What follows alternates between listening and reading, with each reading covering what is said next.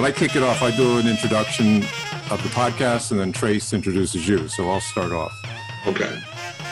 The Westport Library and the Quick Center for the Arts proudly presents an official Apple podcast, Oh Brother, Not Another Podcast, with me, Miggs Burrows.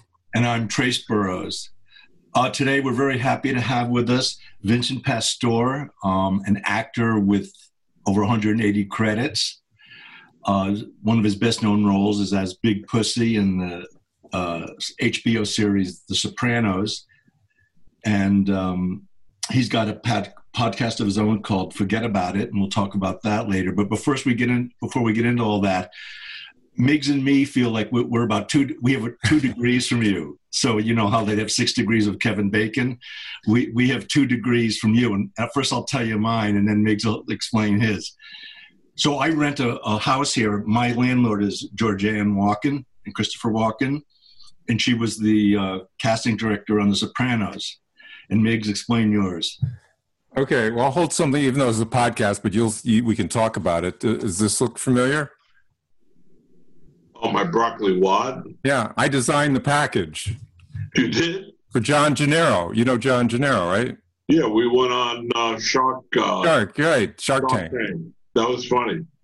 Yeah. That was cool. You designed that?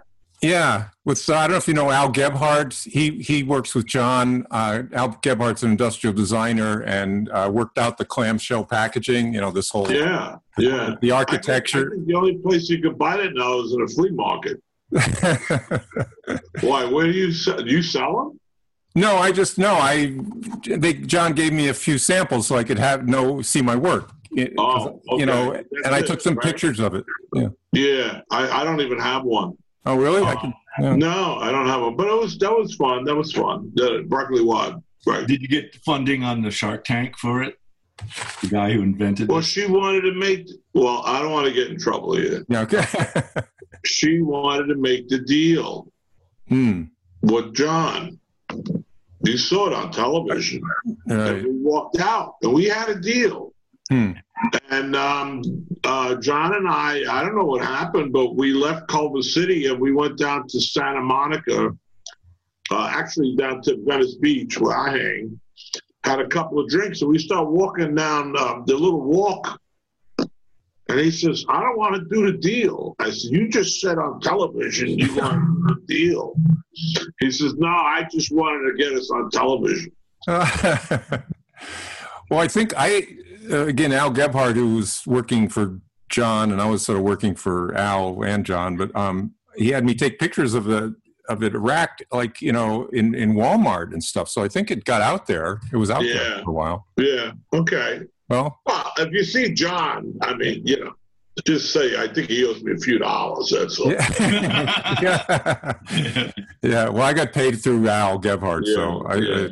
Yeah. Well, you know, whatever. I got to... Listen, I don't want to throw the guy under the bus, you know. He's a good guy. But, you know.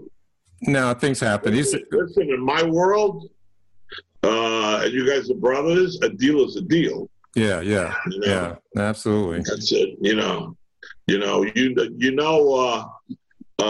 didn't play those characters in all those movies for nothing. I kind of had some kind of a roots. I mean, I got rock and roll, but the other side of rock and roll is, I mean, you can see the piece of my heart, the Bert Berns story. The other side of rock and roll in the rock and roll business was the wise guys. Yeah. You know? Yeah. And, you know, and that's the way it is, you know? And you were a club owner, or are you? I don't know if you still are. You owned a club, right? No. The only club I own now is if I put a play up and I'm standing behind a bar. Oh. I was a club owner. Yeah, I had this vision. I was running a disco, and I had this vision of bringing the Bleecker Street scene to New Rochelle. You know, I mean, there were discos and shot beer joints all over New Rochelle. It was like 87 bars at the time. And I had this vision. And I bought this rundown bar from the guy who owned the bar. It was closed for like 2 years. I bought it for $500. Yeah. And I called my partners and I said, we just bought a bar. And they said, what? And they came over. And when we opened up the door, something had died in that bar. And we had to go and now, well, I bought the bar, but we had to clean it out. Oh. So we went up towards Woodstock and we bought lumber. And we brought the lumber down and we start making it, you know, a country bar, you know. And we called it Crazy Horse. And we had live music from day one. I had Sean Colvin play at my club for $200. I gave her $200. She had Lincoln backing her up. She had Neil Young's drummer. Buddy Miller used to play at my club. David Ruffin stopped in. Darryl used to come in a lot with Tommy Mottola. Steven Tyler would stop in. It was a hip joint, man. Yeah. You know, and then I got out of that, and then I became, you know, the actor. But I'm friends to this day with the musicians that came out of the room, you know. I know you guys know Harvey Brooks, right? Yeah, we interviewed him, yeah. Yeah. Yeah, and he used to live here in Westport. Yeah, he's a good friend. Harvey's a sweetheart. Yeah. I was in awe when I met Harvey because, you know, I knew him from Super Session in those days, you know. I knew his track record with Dylan and The Doors. And when I met Harvey, I met him through Stu Cutler. I met him down in the village. I said, can you come up and play in my club? And he said, but we don't sing. I said, I don't care. He said, we do all the rituals. I said, as long as you do Harvey's tune for me, I don't care. And we started having a hip night. I was booking Harvey on a Thursday. Oh. And then I was going down to Bleecker Street to Kenny's Castaway. Oh, yeah. Trace played it. Trace, didn't you play there? Yeah, I did a drum solo. You used to play there, Trace? I did a drum solo. I had an act back in the early 70s where it was just drums and a crazy drummer, you know, like a Keith Moon. What, on a Monday night? Pardon? On the jam night? What night was it, Migs? You remember? Oh, I don't remember. Monday nights were the jam nights. And I probably was down on Monday nights, and I left the Chambers. From the Chambers Brothers was at the door checking ID, and I looked at him. I said, ain't you Lester? And he said, yeah. And I said, I'm Vinny from the Crazy Horse. He said, well, I'm not working here, I'm singing. I said, no, I'll be at the bar. He was a little embarrassed. He was working the door.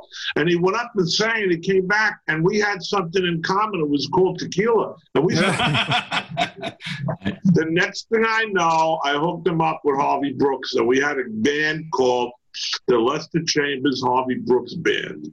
Oh. And it's in Harvey's book. Yeah. No, I read Harvey's book. About that. I don't know. Baron, my friend Baron, sax player, he's got a picture in there also with Stu Cutler. He told me it's in the book. I read this passage, but I got to get the book, Harvey's book. And he's a sweetheart. Yeah. You had a banner. Do you still have one? Didn't you play up at Brother Vic's once? Yeah, I play up there quite a few times. Yeah, I remember seeing that. Yeah, we up there quite a few times. Oh, yeah, I love it up there. Well, Al brings us up there. Al Orlo brings us up there. Uh-huh. You know, Al is up there. He's over at Golden Ponds. Eddie lives up there. Jay Prince is up there. And you know.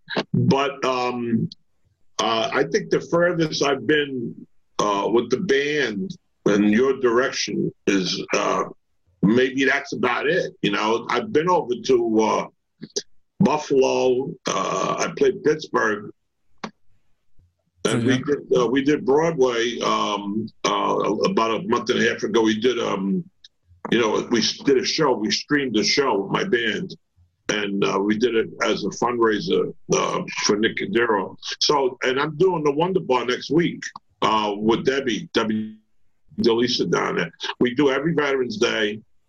And we've been going back and forth. So what are we going to do? You know, we do Veterans Day. down at me and Eddie Testa. And she said, we could put together a social distant concert. And she pulled it off. And we could only allow 58 people in there. And they're going to sit at a table. It's like Footloose. They're not allowed to dance. They can smoke pot down in New Jersey, but they can't dance. So I said, okay. I said, how are we going to pull that off? I got to tone down my music. And I'm not going to tone down the music. You play rock and roll, you play rock and roll. If they get in trouble for dancing, that's not my problem. Yeah. So, you know. So getting back to your acting career, yeah, I guess I saw most. The weird thing was before I contacted, the day before, Facebook sending me the little video clips of The Sopranos, and it was the scene where you get whacked. Mm. So the next day on Facebook, or that same day, I see your story about your podcast, a Facebook story, and then I contacted you. So it was a really weird thing there. But I was curious about, I never saw the Sopranos episode where they talked about how you got that nickname, Big Pussy. What's the explanation behind that? Is there one?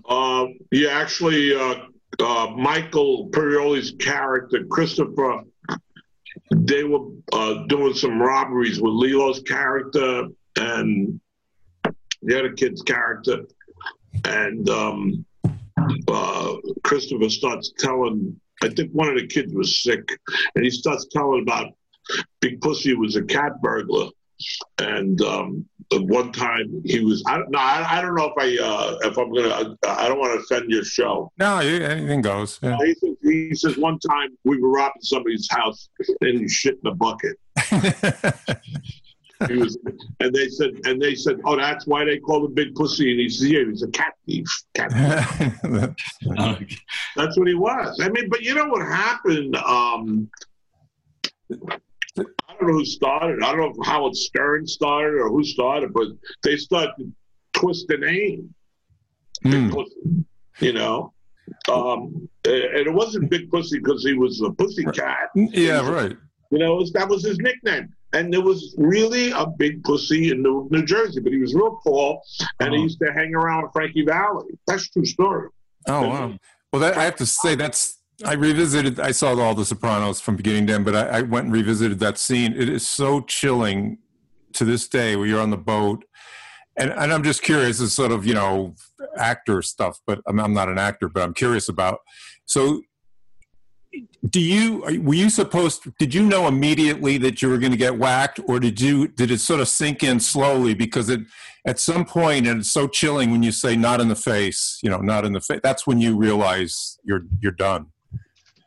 But did you come into that scene knowing you're going to get whacked, or was it a slow? Yeah, well, David shot the scenes to help us all in chronological order, which really kind of messed up production. In fact, there was the normal 12-day shoot became like a 15-day shoot. Mm. David wanted to make sure I shot the scene of me walking down the gangplank. We shot that in Monmouth Park in Jersey before we went into the studios in Silver Cup, and there was a makeshift of the interior of a boat, and we were there for 4 days. Oh. But the other scenes were out of the way. The scene of me having dinner, what Keith Richards is singing, Waiting for a Call, the scene with me in the bedroom, and Johnny V calls me, Artie Bucco calls me, wants to know who got sick, and then the scene with the guys coming upstairs, you know, and I was worried looking for the wire, and then they shot Tony Soprano, he finds the wire. All that was done. And then David saved all that other stuff in the studio. And it was really, really an emotional trip for Little Steven. He was upset. Tony Sirico, who I love very much, was upset. And Jimmy, you know what I was saying to David? What do you got to get rid of this guy for? Yeah, I'd read. As a business, you know, we're about to make a lot of money, and you get rid of Vinny. And that's what was going on, you know. We knew that show was going to take off. And, you know, and I love the guys, and I miss the guys. But actually, I remember walking down Washington Boulevard. I had just done a movie with Talia Shire. Actually, we were still working on it. I was living in Venice Beach, and we were shooting in Westwood, and it was called Pizza with Bullets, with me and Ronnie and Bobby and all these guys. And TMZ came up and he said, "Did you see the episode last night, Big Pussy? What'd you think of the ending?" I said, "What ending?" I was so out of touch. Oh. Watching the show, and then I started, you know, to get caught up. But while I was on the show, it's like, and I was living down the corner here, you can't call me up after 9 o'clock. I don't want to talk to nobody until 10 o'clock. I'm there, you know. And my sister was a pain in the ass. She would call me up and say, "What's going to happen next?" I said, "Wait, Sally, can I watch the show?" She said, "Well, you know what's going to happen next. What's going to happen next?" And oh, God. You know, and then the night they aired the episode that we're talking about, the finale, HBO chased nobody. Georgianne, nobody told the press what the ending was. It wasn't even a TV guide. So I'm down the corner. I'm in a loft, and I got somebody from the Daily News and the New York Post hanging at my house with my dear friend Stormy and my next door neighbor, and I knew what was going to happen, but they didn't. Yeah. And then the next day, I made a full page article. It was amazing. You can't ask for that. Yeah. So as much as I was upset I wasn't on the show anymore, I did go out with a bang. Absolutely, yeah. And I've read that it was the cast was more upset by that department, and there's been a lot of killings, assassinations, cast members coming and going, but they were really shaken by your leap, by the way they took you out. Because, you know, we started off together. You know, it was like we went to boot camp together with the pilot, and then you wait for your orders. Oh, you guys are going to shoot 10 more episodes. And then between that season and season 2, I get a phone call, and David said, "Everybody wants to know what happened to Pussy all over the internet, you know?" And I said, "Yeah." He says, "Well, Pussy's the real rat, because they killed Joe Bottaluco in the elevator. They blamed him. They said he was the rat." But that was a cover-up, I guess. I don't know. I don't know, because Big Pussy was the rat. So the whole thing is, when he talked to me, he told me the journey I was going to go on, and he said, "We don't know what episode it's going to happen in." So we're over in Italy. They were doing the Italian episode with a friend, Federico, over there. Right. And we're over in Italy, and I was just flown over there. Timmy Curtin said, "Come over with us. We're going to try to do something over there." And they did. They had me walking around. It's like, and Tony thinks he sees me and said, "What's he doing?" I thought he was back in the States. But the reality is, was that Timmy wanted me to go over there. And he thought that was getting cut short of the deal, you know? They all knew that show was going to take off. They knew that. They knew that, you know? But, you know, I had a good journey. Yeah. So, isn't there talk, or they're going to do a reboot? It's going to be a prequel or something to The Sopranos, you know, that whole business? That's made already. It's called The Saints of Newark. Oh, really? That's in the can already. And Jimmy's son, Michael Gandolfini, plays Tony Soprano as a kid. Is there a little pussy in there? a tiny pussy. What do you call it? And he's not a bad kid. David Chase gave him my cell number. And this is true. Really? And he called me up. It was on a Tuesday. And he said, "Vinny, this is Samuel. He's from Texas. He's half Samoan and half cowboy. I don't know why they got him to play me, you know, because when I was young, I was 150 pounds. I wasn't, you know. But anyway, it's hard.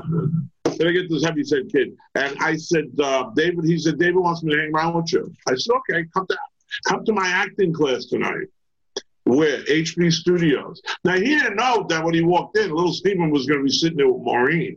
Because that's what we do. Yeah. He met the three of us that night, and he sat there, and he was pretty cool. He was pretty cool. And he, but I don't know. I don't even know the scenario. I know Ray Liotta's in it. Who else is in it? So it's kind of like the Little Rascals or something before you grow up. It's the Little Rascals. You're right. So yeah. Well, I don't know. I don't know if David could have won forward without Jimmy. You know, how can you go forward without Jimmy?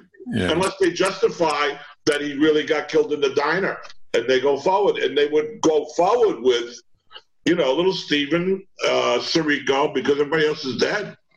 Yeah. I said, I got to come back because I wasn't really dead. It was a dream. Yeah, that's the out. Well, I threw that in a couple of guys' faces. But what are you doing? Speaking of Little Steven, because I listened to we should plug your podcast. It's Forget About It. You should spell it because I think just when you say Forget About It, most people aren't going to know what to look for. So, you want me to spell? Yeah, can you? I'll spell it.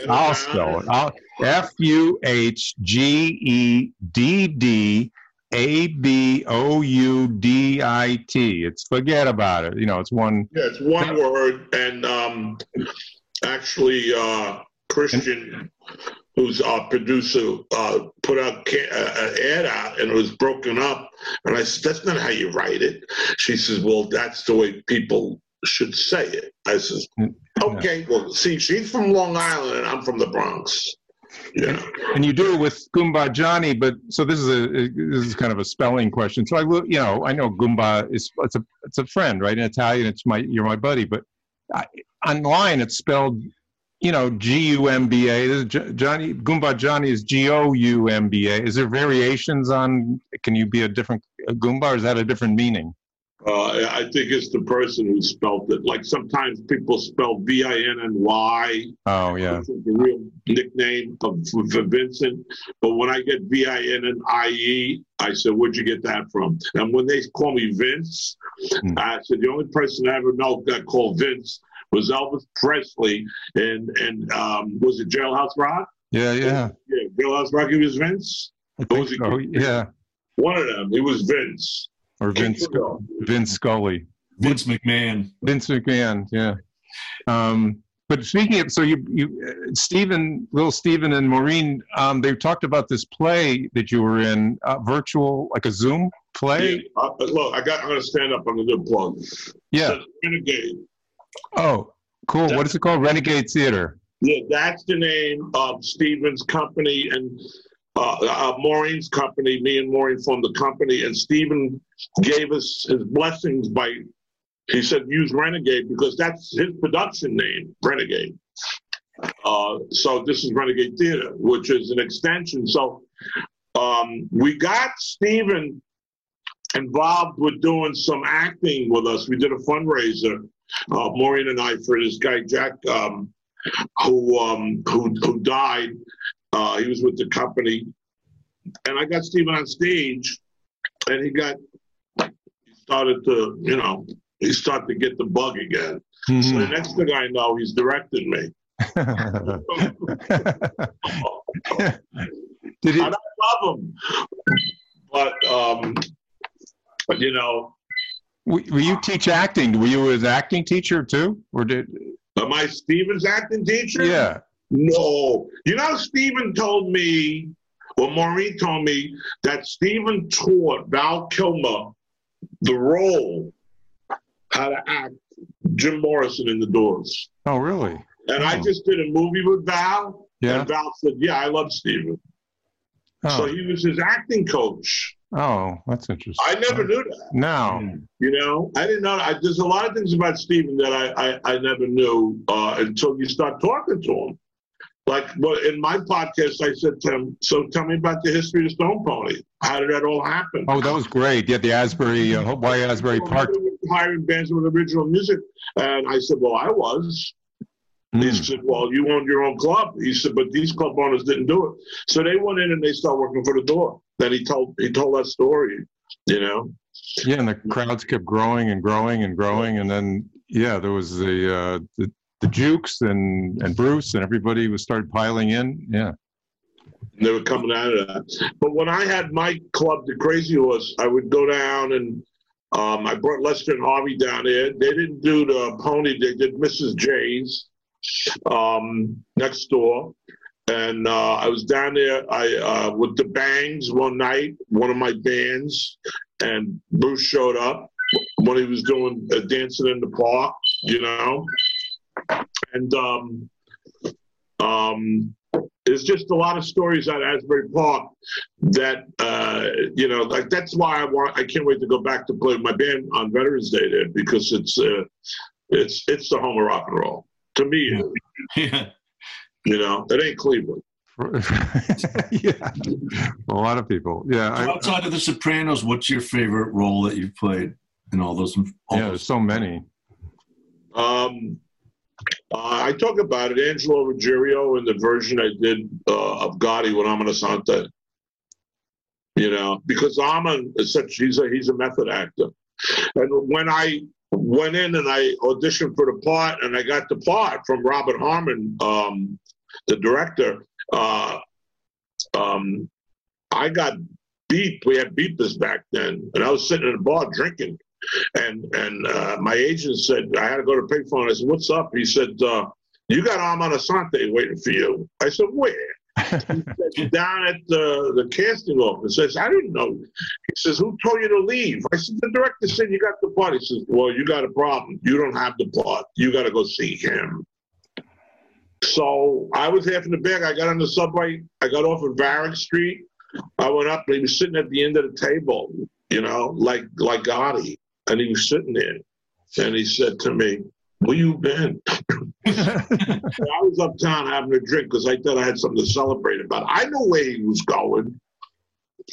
He said, "Well, what do you mean?" I said, "Well, I thought I was going to Toronto with you." He says, "Who said?" I said, "He did." He says, "No, I make up the decision." And then he said, "Do you know Sirico?" I said, "Yeah." He says, "He's coming with us." I said, "I heard all about it." He says, "Oh, okay. Well, you know, but look," and he goes to Robert Harmon. Vinny's got to come up a week ahead of time. He's got to get into character. And I was hanging out with Armand every day, every night, going out. He was John Gotti up there. We were sitting at the table. Wow. And I was learning his process. And by the time we were ready to shoot, so much of it became improvisation. And, you know, and when you work with Quinn, and you're Anthony Quinn, and you improvise with Quinn, it's like, okay, do I belong here? And, you know, 2 years ago, I did Bullets Over Broadway at the Algonquin Playhouse up in Maine, Algonquin, Maine, with Sally Struthers. And they put me in this dressing room, and I'm looking up. It was this, I guess they had plays back there since the 30s. And I'm looking at Anthony's Quinn picture. And this when he did Streetcar. In the, he went on the road with Streetcar Named Desire. Sure. Wow. No, big time. Yeah. That's and amazing. But I'm looking at this picture, and I called the guy who owns the theater over, and I said, "This is really strange." I said, "Was Quinn in this room?" He says, "Yeah, he did a lot of plays up here." So that's the world I live in. Yeah. That's what I enjoy, you know. Well, that's got to be gratifying. To, yeah, that's what I enjoy when all these things happen. Like me and Maureen are working on, you know, with the acting group, Streetcar Named Desire, to keep ourselves busy during this pandemic, and we've been doing it on Zoom. And I tell the actors, you know, Elia Kazan came from New Rochelle. He lived up the street from my father. I mean, I don't know if this means anything to them. When I did On the Waterfront in the matinee, my father Johnny was sitting in the fourth row, and at the evening show, Elia was sitting in the same seat. Oh. And I don't know if it's going over their heads. And then I go, when I was doing Godfather 3 and I was putting Elia Wallach in the car, Coppola came over, and Elia's sister, Francis, "We got to hurry up. We got to get to Ilia's party." And I said, Kazan, he says, yeah, but you can't come. Oh, geez. So I got my own stories. Oh, my, yeah. That's amazing. Yeah. Well, we should plug, let's let people know where they can find your podcasts. Are on Apple Podcasts like ours. It's on Google Podcasts, Spotify, Stitcher. Facebook is at Forget About It Pod. Instagram is Forget About It, at Forget About It Pod. You've had... Little Steven and Maureen, Tony Darrow, Chaz Palminteri, Colin Quinn was hilarious. That was great. He said you had an attitude. Did you? You seemed to take offense at that. Because you said you weren't. No, because he owes me money. Oh. Right. I mean, I'm on this show. I really appreciate it, but you really not letting me plug anything. I got a couple of things I plug, but I want to plug it because I'm not coming on your show to be a salesman. But if you watch the show with Colin, he shoved the book down our throat. Yeah. You know? Yeah, and I had to get up 8:30 in the morning for that kid. Oh, really? Because he didn't want to tape in the afternoon or night. He wanted to do first thing in the morning. And when it comes on like at 10 o'clock in the morning, I had to go to Manhattan at 10 o'clock in the morning. I said, why I got to go up so early for you? He said, well, I got to do Jimmy Fallon tonight. Oh, said, too bad. It's 11 o'clock at night. Yeah. Said, oh, now we tape at 5. It takes long naps. Gee, that's the... I'm going to show you one more. I don't expect you to remember that, but I promised a friend of mine I'd show this to you. This was taken in Fox. Yeah. This was taken in Fox. My friend is named Nick Visconti. Well, the reflections are bad. And this is Nick, the bald-headed guy, and he's with you, the whole cast here. At Foxwood, you were up there to see a fight, a lightweight fight, he told me, but I don't remember. I don't know what year it was. It must have been, That looks like a night we were making money. Yeah, you look pretty... Like a meet and greet. Yeah, you look pretty happy there, yeah. Yeah, because it's Jimmy, Federico, Michael, me, and Tony. I don't think we went up there for a fight. I think we did a meet and greet. And that's how we sit during the meet and greets. Boy, those days, I miss those days, man. So me and Michael and Saripa went to Australia. And we did a meet and greet for 7 cities. Wow. And then we came back and were booked for 15 cities in Great Britain. And we were supposed to be out there last May. And, of course, And there ain't nobody going nowhere. But they, Roger, our promoter, sent us the dates, and he says, "You're going to go in June, hopefully, because we sold out. We sold out 15 shows, and they don't want to give the money back. And I could use the money." Right. Well, now Are you making tomato sauce? Isn't that your latest venture? Or is that did that? Well, yeah. It's like these things that you need. I call them commodities. Yeah, but is this a family recipe? Is it my family's recipe? No, it's Anthony's family's recipe. Anthony's a good kid.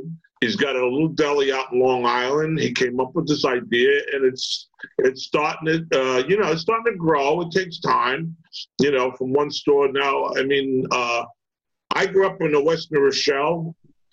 And there's a deli on the corner that's probably been there for like 100 years, and they're selling my sauce.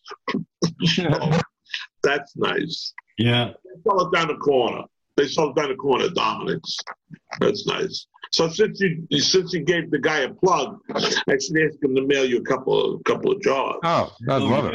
And I'll send you a wad. Don't send him a wad. Send me the wad. Yeah, no, I'll send you the wad. Right. Well, you know what? All I got to do is sign that for you. Yeah. And you can sell it for like $300. Oh, yeah. eBay. Yeah, absolutely. eBay, nice. Or you put it on a table for a charity. Oh, I would do that. Yeah, that would be great. Oh, I'd love that. I come up there, I'll sign it for you. Unless you want to mail it to me. Let me tell you something before we go. During the pandemic, I was getting so much mail from people. They're home, and they find your address, and they were running pictures off, and they're mailing them, and we're signing them. And I'm talking about I was getting zombed, So I get this box, and I take it home, and I open it up, and there was a real gun inside of it. Oh, my God. They want you to sign the gun? He wanted me to sign the gun. So I said, whoa. So I call up my security guy, Joey, who's on the street. He comes over. He says, Vinny, it's a real gun. I said, why am I getting a real gun in the mail? How could the post office let a real gun go through? They lock up people for marijuana, and they're sending a gun to my P.O. box. So I called up the police. And they came over and they looked at it and they said, it's a prop gun. I said, well, how am I supposed to know that? Yeah. Yeah, people, you know, Bruce Lee was killed with a prop gun. I mean, you know. I said, look at it. There's a hole there. I've seen prop guns. He says, well, there's no bullets in it. I said, listen, get it out of here. Take it. So the guy emails me and he said, no, the guy, he doesn't have my email address. He sends me, no, whatever happened to my gun? So I mail him back, and I said, if you want your gun, it's at the 4-5 precinct. Nice. Yeah. Wow. That's. Have you ever thought? I've considered, because you know, actually, you have a similar look to Harvey Brooks, and Harvey Brooks is always called a teddy bear. You know, he just has that kind of huggable. But you've got you know, as mean as you know, if you give that look, I mean, you can be intimidating. But you know, you sort of have a teddy bear aspect too. Have you ever wanted to do like De Niro's done and later done, kind of played, you know, just a lovable grandpa or a lovable guy in a family comedy? Have you ever done those or wanted to? Well, that's one of the advantages of having the theater company. You know, I wrote a play. It was about my father, and I worked on it. I worked on the role myself. It wasn't a wise guy. It was, you know, an older man. We did a play called Air Post Reunion, where I played a bartender. Louis LaRusso wrote it. I did Danny Aiello's role. And Steven directed us in Lovers and Other Strangers. And I did the scene that Richard Castellano had done in Lovers. It's, hey, what's the story, Richie? What's the story? Keep slamming the thing. That thing, when I did that, and Steven was tough on me because I'm trying to act, looking at the camera here, talking to you. Oh, yeah. Where's the lines? The lines are down here. And he said, line your lines. So listen to this. So we tape, right? And he said, that was great. That was great. Let's do it again. And I said, uh-oh, because I had a guy back on my computer with a cue card. He dropped them. Oh my God. Wait a second, Steven. You got to give me 10 minutes. 10 minutes. Oh, wow. I shouldn't do it again. I said, Steven, I don't know if you know it, but I've been using cue cards. He says, okay, that's it. We'll use what we got. I wasn't going to tell him. Yeah, that's fine. But you are an acting teacher, right? I mean, did I get that right? Don't you teach? I'm an acting teacher. Do you have a class? They use cue cards. It's book. What's when you teach acting to young, I imagine the younger, whatever, anybody. I mean, what's the general approach? Is it you said, are you at the Herbert Bergdorf Studios? Yeah, I'm down there. Yeah. What's the general approach? Yeah, I mean, what is that, you know, I mean, I went to Carnegie in the drama department, and I didn't come out as an actor, but the acting class I took, and it could have been the whole class, he just said, it's behaving authentically in a make-believe situation. That was sort of the gist of his whole class. So what is Bergdorf? What I set up, Biggs, is I set up a workshop. So let's say you and Trace come in the first Monday, and Maureen's with me all the time. And I said, okay, Trace, give me a monologue. And you give me a monologue. And then I said, Biggs, give me a monologue. And I said, oh, you guys are good together. Okay, go home, come back next week with a scene. Read it. And then I say, email me, call me, and I'll help you find the scene. And then you come back the second week, and you sit at the table, and you read. And by the fourth week, you have to be 100% off book, because I bring in people like Lil' Steven to see the show. Oh. And that's what I do. Oh, okay. So it's real work. You make them work. Yeah, it's a workshop. Yeah, right. I consider myself a teacher. I consider myself more of a director than a teacher, because if Trace says to me, Vinny, that's a difficult scene, I don't know how to get to that point, or okay, Trace, I'm going to give you a question. Ask me, did you see the episode where I was crying on the toilet bowl? Oh, you're asking me like this is in The Sopranos you're talking about? Did you see me crying on the toilet bowl? No, I didn't. You never saw that episode? If I did it. Okay, so then I might have been just overlooking that scene. Okay. Miggs, did you see me on the toilet bowl, that scene? Yeah, I didn't see it in The Sopranos. I saw it. I was looking through your window. I saw it yesterday, actually. Well, the question is that yes. The mistake, and I was crying. Yes. As an actor, I would say to Vinny, as the teacher, how did you prepare for that? And he could either say, I don't want to talk about it, because I drew it to something that really touched that vein. Or, yeah, let's talk about it. And it becomes like therapy. So you have to, when you work, it's not like, see, when we do podcasts, we entertain each other, we talk, we give stories. It's real, it's happening now. When you do acting, you got to immerse yourself and prepare so much by the time it starts. When I was working on Awakenings with De Niro, I was starting off. I was doing extra work, and then Penny gave me a contract, and I used to watch Bobby walk around with that red striped rose robot. That man never went out of character. Mm. And there's a guy who lives up near you, Daniel Day-Lewis. Same thing. They say when he was prepping for Abe Lincoln, he was living in a cabin in the back of his house. And his daughter, Arthur Miller's wife, used to bring him his coffee and everything back there.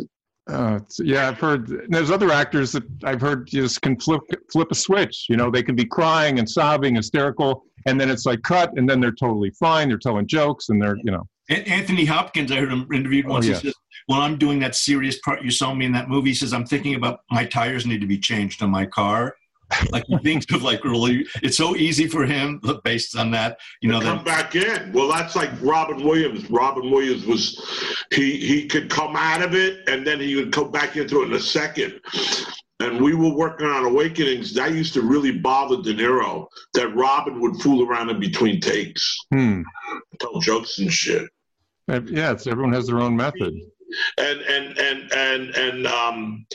they have this struggle, and Robin's glasses are supposed to go flying, and Robin put up his hand, and he broke De Niro's nose. Oh. Really? I saw De Niro become Jake LaMotta, and he got, why'd you do that for? Yeah. They shut us down for 2 weeks. I didn't care. I felt bad for Bobby, but I got paid for 2 weeks. Because we were on hold for that scene. But when I watched the scene, I remember when Robin hit him in the nose, and Peter Boghazi, stunt coordinator from Sopranos, was a stunt guy. You know, it ain't easy. You know, it ain't easy. No, it's physical. It's a very you climb that ladder, and then you're just glad that you have some kind of, you know, something in back of you. You know. Yeah. You know?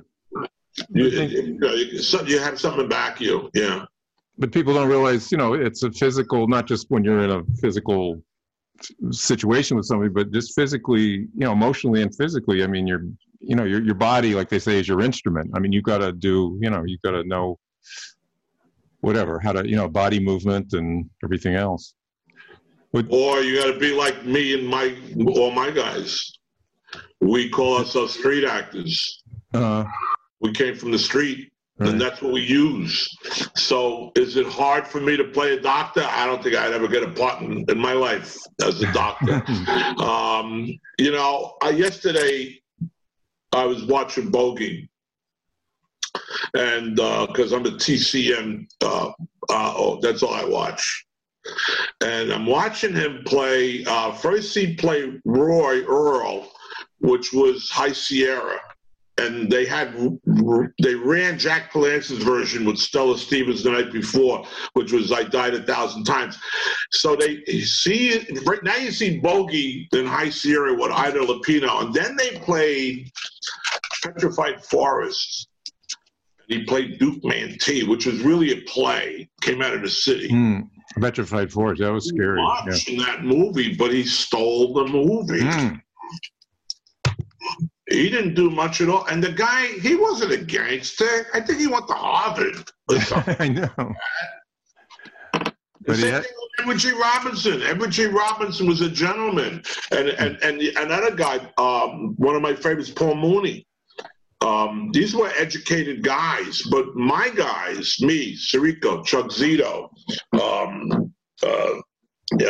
Johnny Sachs, all these guys, we're street actors. You know, we started, some started earlier, a lot of us started late in life, and we apply what we knew back then, we put it into now, and we incorporate it, you know. It makes it more authentic, like we're saying. I mean, you can't fake that. You have some kind of a knowledge, but you wonder. Yeah, you were saying before. I could see you playing like in a sitcom, an old man, everything like that. I mean, there's nothing out there right now, man. Yeah. There's nothing. I got a text from my manager.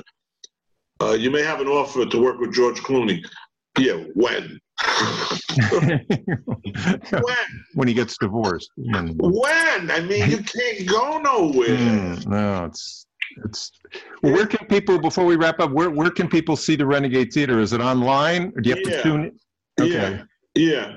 Just go to YouTube. Look up Renegade. Oh, okay. We did something for Halloween the other day. Maureen just put up scenes from a play called Closure. I threw up something, which is really not Renegade. I threw up something from The Class. So we put it up. We put it up. And you know, and the reason why we put it up is because it's good for the actors. They could use this stuff for their reels. You don't know who's going to see it, you know. And it's been keeping us busy and alive. Right. Well, Trace, do you have any parting? No, just thanks a lot for coming on the show. There's a lot of great stories there. Yeah, it's fantastic. So I don't know if you and Trace have been communicating. If you really one more story, I have to. Yeah, please. So Harvey used to be in a group called the Fabulous Rhinestones. Oh yeah, from that. With Cal David. See, I know my stuff. Yeah, yeah. And they had a song called "What a Wonderful Thing We Have." It was great. And that used to be me and my ex-wife's song when we'd go to Woodstock. Right? Oh, yeah. So I found it on the internet the other day. And I put it on Facebook. And I don't know. I said, for Nancy. Huh. And so she tweeted me back. And she says, where'd you find this song? Music keeps us, you know, together, man. Connected, yeah. And that's the Rhinestones, and it's all cool, you know. Yeah. Right, guys? Absolutely. Oh, yeah. And Nick, does anybody ever tell you you look like Bruce Dern? No, but thank you. I love Bruce Dern at the movies. Silent Running was, I think, the first. Was it Silent Running? Was the first movie made where he's in outer space? So, yeah, he's great. Thank you. Well, did you ever see him in with Nick Nolte? Was it Nick Nolte? No, John Voight. Coming Home. Oh yeah.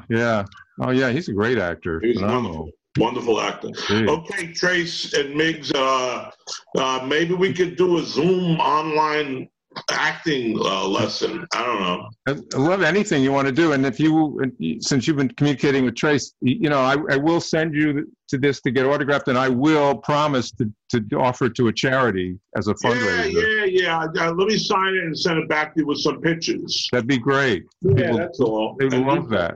Okay. All right. Okay. So you guys are brothers, and you don't fight, huh? No. Well, we're too far apart.